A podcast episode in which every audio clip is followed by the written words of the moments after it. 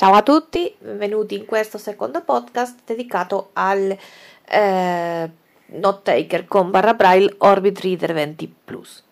Allora, in questo secondo podcast faremo una descrizione fisica dell'apparecchio e poi vi parlerò delle custodie dell'apparecchio, visto che è una cosa che a tanti di noi interessa e credo sia importante, soprattutto per chi ha avuto una barra braille in precedenza.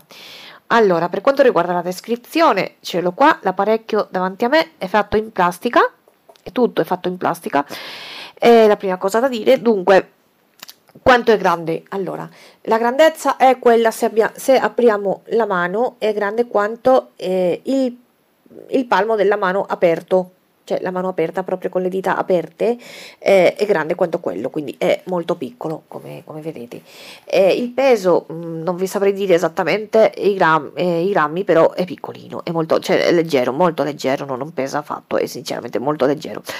Dunque, eh, andiamo a descriverlo. Ehm, è un, è un rettangolo e quindi abbiamo quattro lati, c'è due a, a destra e a sinistra, due lati corti e a, eh, a cioè, eh, cioè, avanti e indietro abbiamo due lati lunghi.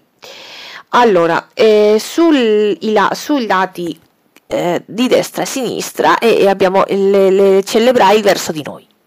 Questa è la posizione corretta. Dunque, eh, sui lati corti del, del, del, rettangolo, quindi che sono a destra e a sinistra, sono lisci, non c'è niente, non ci sono pulsanti, non c'è niente, buchi, niente. Eh, sul lato anteriore c'è quello che c'è eh, mh, mm, verso di noi, il lato lungo del, del rettangolo, mh, mm, è anche liscio anche lui, no, non c'è niente.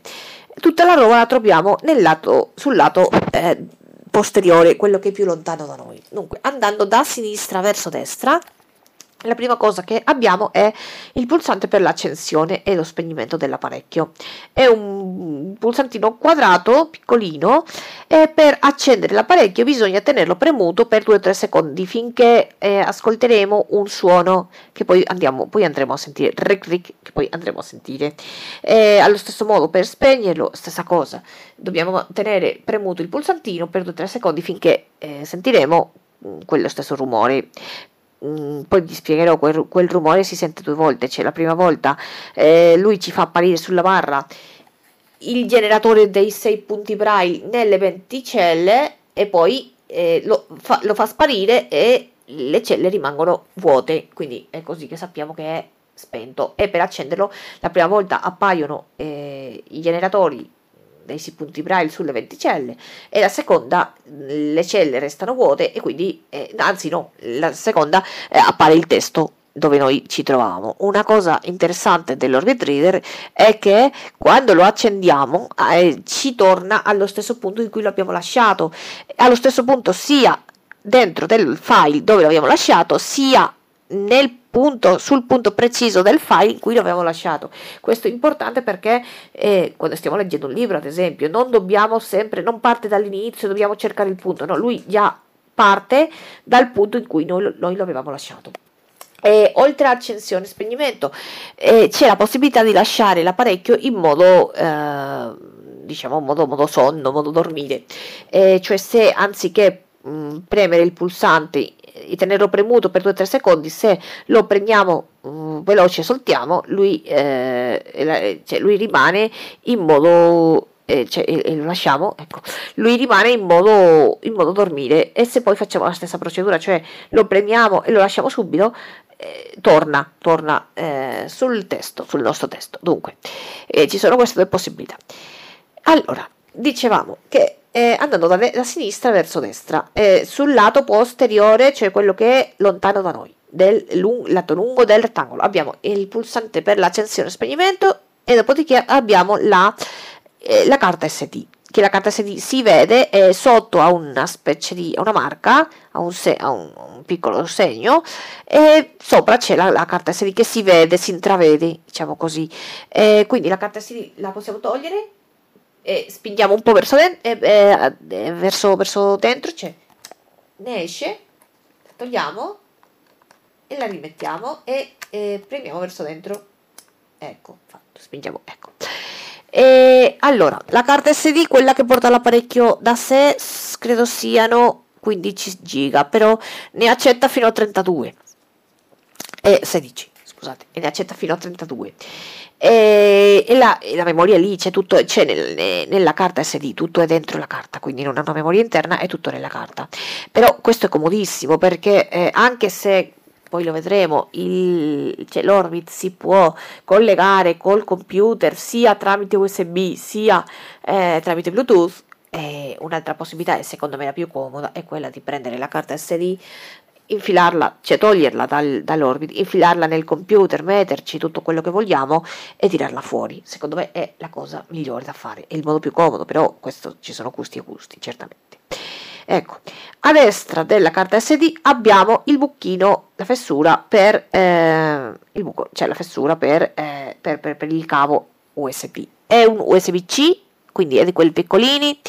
E qui cosa si può infilare? Si può infilare sia cioè il cavo e, anzi no, si può infilare il cavo sia per caricare l'apparecchio re, alla rete sia per collegarlo al computer. Dunque, se esaminiamo il cavo che porta all'Orbit Reader, vediamo che mh, ha due parti, cioè ha un USB-C piccolo che è quello che va infilato eh, in questo porto in questo porto USB di qua, in questa, in questa porta che abbiamo qui, ecco, eh, e, e se vediamo il cavo eh, vediamo che ha, è come, non, è come, non, è come, il cavo dell'iPhone che eh, si può mettere da tutte e due le parti. Questo qua ha un segno che deve essere sempre eh, verso il basso, voglio dire, quest, per, per, per, inserirlo nel modo giusto c'è, c'è un, so, un, solo modo per inserirlo, a differenza dell'iPhone, ad esempio. Quindi eh, questo, eh, questo cavo deve, il segno del cavo è verso il basso, quindi così si infila dentro, eh, dentro i il buco dentro la fessura del, dell'apparecchio e, e, e, si infila molto bene nel senso che eh, non c'è pericolo che si sfili per un desguido che no quindi rimane ben saldo dentro. E dall'altra parte abbiamo dall'altra parte, dall'altra parte del cavo abbiamo un USB A di quelli grossi normali che è questo che può andare sia al porto USB del computer sia o se abbiamo un Mac un Mac che non ha, eh, cioè di quelli nuovi, che non ha, il, o il MacBook Pro che non ha più l'USB A, cioè abbiamo l'adattatore, quindi eh, è un USB A e può andare sia al computer sia al, al caricatore, per caricarlo poi alla rete dall'altra parte. Quindi a questo serve questo, questa fessura, eh, questo buco che abbiamo sull'apparecchio. E niente, a destra di ciò non c'è più niente, è liscio il lato quindi mm, è tutto quello che c'è. E dunque ci eh, rimane la parte eh, di sopra diciamo. Dunque la parte di sopra eh, abbiamo la parte che abbiamo più vicino a noi ci sono le 20 celle braille. Ogni 5 celle c'è un segnetto per indicarci eh, che, che, che, che, ci sono anzi ci sono tre di questi segni mm, per dirci che ci sono cin- 20 eh, celle. Ogni 5 c'è questo segno boh. non ci sono i cursori routing ci si deve spostare comunque eh, con un tasto che adesso vedremo, però non ci sono sti cursor routing, ci si, ci si può spostare sia fra parole sia fra caratteri. E, e, ehm, dunque, ai lati, sui lati delle, della, delle celle, delle 20 celle, abbiamo due tasti, uno a destra e un altro a sinistra.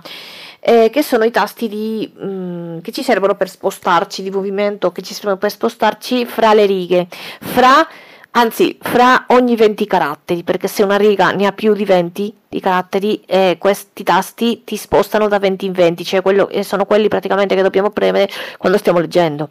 Oltre al fatto che c'è anche lo scroll automatico, se vogliamo, però se non vogliamo usare lo scroll automatico, e cioè eh, la possibilità di eh, impostare in modo automatico che le righe si abbassino da sole, eh, dobbiamo eh, farlo manualmente con questi tasti qua. Dunque ce n'è uno a destra un altro a sinistra e ha due posizioni.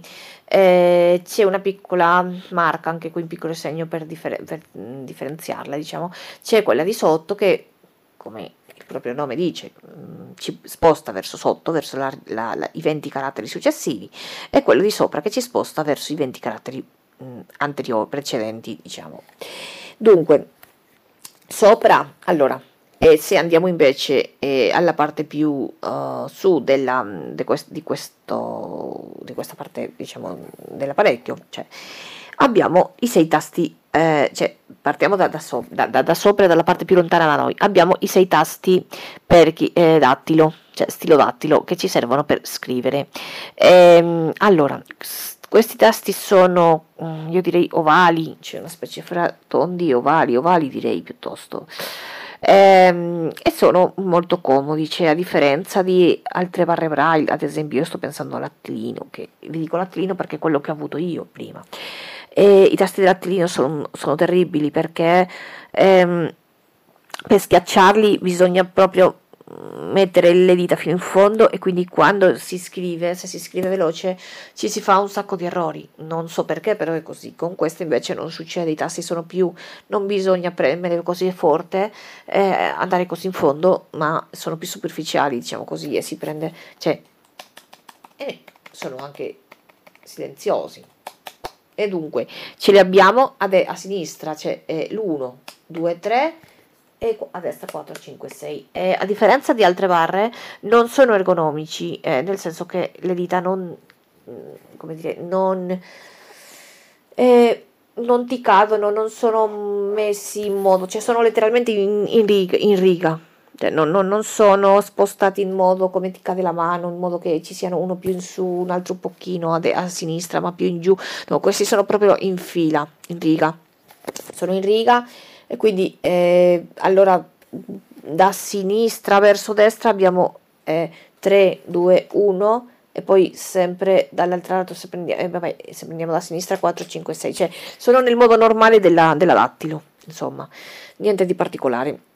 Dunque sotto questi sei tasti ne abbiamo un altro che è un tasto tondo e un joystick, cioè è un tasto tondo eh, su cui ci sono, c'è un pulsante centrale, diciamo così, e quattro freccette, le solite frecce del computer su, giù, destra e sinistra. E questo, questo tasto ci serve a tante cose, cioè le frecce ci servono ad esempio quella di destra e sinistra per muoverci fra caratteri, eh, quella del centro ci serve per confermare o, o, per uscire, se la premiamo due volte poi lo vedremo, quelle su e giù ci servono anche per muoverci eh, fra, fra, le righe, cioè, eh, servono molte cose, è un tasto diciamo così di navigazione, chiamiamolo così.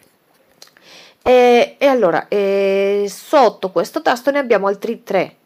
E in centro abbiamo un tasto rettangolare lungo che è la barra, la barra spaziatrice, che come il suo nome indica serve per eh, fare lo spazio, giusto? E a destra, sini, eh, sinistra e destra abbiamo a sinistra il punto 7 e a destra l'8. Eh, questo vabbè, possono servire per chi scrive, eh, chi vuole scrivere con braille computerizzato, ma sinceramente esist- avendo eh, questo apparecchio il eh, trascrittore braille mm, io lo vedo poco interessante molto meglio eh, scrivere col braille di 6 punti a cui siamo abituati, tanto il trascrittore funziona e fa eh, il suo lavoro. E, però invece questi tasti qua servono anche per molte cose, per due principali. Servono eh, da una parte per quando stiamo scrivendo un testo, editando un testo, il tasto 7 serve per cancellare l'ultimo carattere e il tasto 8 serve per andare ad una riga nuova, per creare una riga nuova come capita con quasi tutte le barre braille che esistono oggi sul mercato. E poi eh, facendo una, un confronto col computer, un'analogia col computer, il tasto 7 è a tutti gli effetti il tasto escape e il, tato, il tasto 8 è l'invio. Quindi eh, questo ci serve per ehm, eh, uscire da, da, qualunque cosa, da qualunque file, da qualunque menu. Il tasto 7 e il tasto 8 per entrarci e per confermare delle scelte. E, e, e, e sotto questi, come detto, abbiamo le celle braille e a destra e a sinistra abbiamo i tasti di movimento e basta. Poi se voltiamo l'apparecchio troviamo de- dietro una specie di levetta che è per togliere la batteria, cioè per togliere la, la, la, il coperchio diciamo, della batteria, per toglierla. È importante dire che la batteria si può cambiare da sé, non bisogna spedire l'apparecchio in negozio, è una batteria che si può sostituire a casa eh, tranquillamente, senza problemi. Eh, la batteria, mh, mm, vabbè, consigliano di caricarlo la prima volta che lo riceviamo, consigliano di fare una carica completa. E ecco e la descrizione è finita. E io prima di finire questo podcast vorrei parlare un attimo del, delle custodie, perché eh, almeno per me è una cosa importante, so che per altre persone lo è pure. Dunque, l'apparecchio in sé è venduto senza custodia. E la casa matrice ne vende una però non è una custodia. Allora, voi sapete che per chi ha avuto una barra braille in precedenza, ehm, le, siamo abituati a delle custodie che ci consent- che proteggono l'apparecchio e ci consentono di poterlo usare, cioè di poter fare di tutto, leggere, scrivere tutto, senza toglierlo fuori dalla custodia. In, eh, quella custodia che vende la casa madre invece non è come questa, è semplicemente una borsetta, punto e basta, una borsetta con delle cerniere, quindi se noi vogliamo usare l'apparecchio dobbiamo letteralmente tirarlo fuori, cioè è una borsetta, punto e basta, non si può usare, non si può tenere l'apparecchio dentro e usarlo dentro la custodia, no. Però invece c'è un'altra ditta americana che vende una di queste custodie che piacciono, eh, piacciono a me e piacciono credo a tanti di noi, che sono quelli appunto che consentono di, eh, di usare l'apparecchio tenendolo dentro la custodia.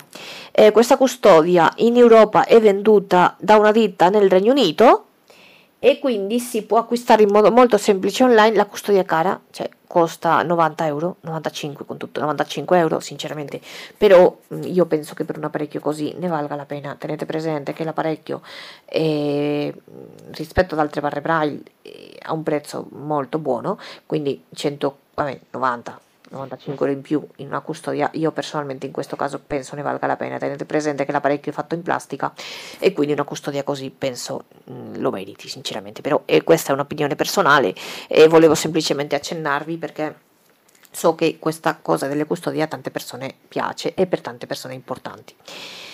Va bene, spero vi sia piaciuto e vi, ci vediamo nel prossimo podcast. Ciao!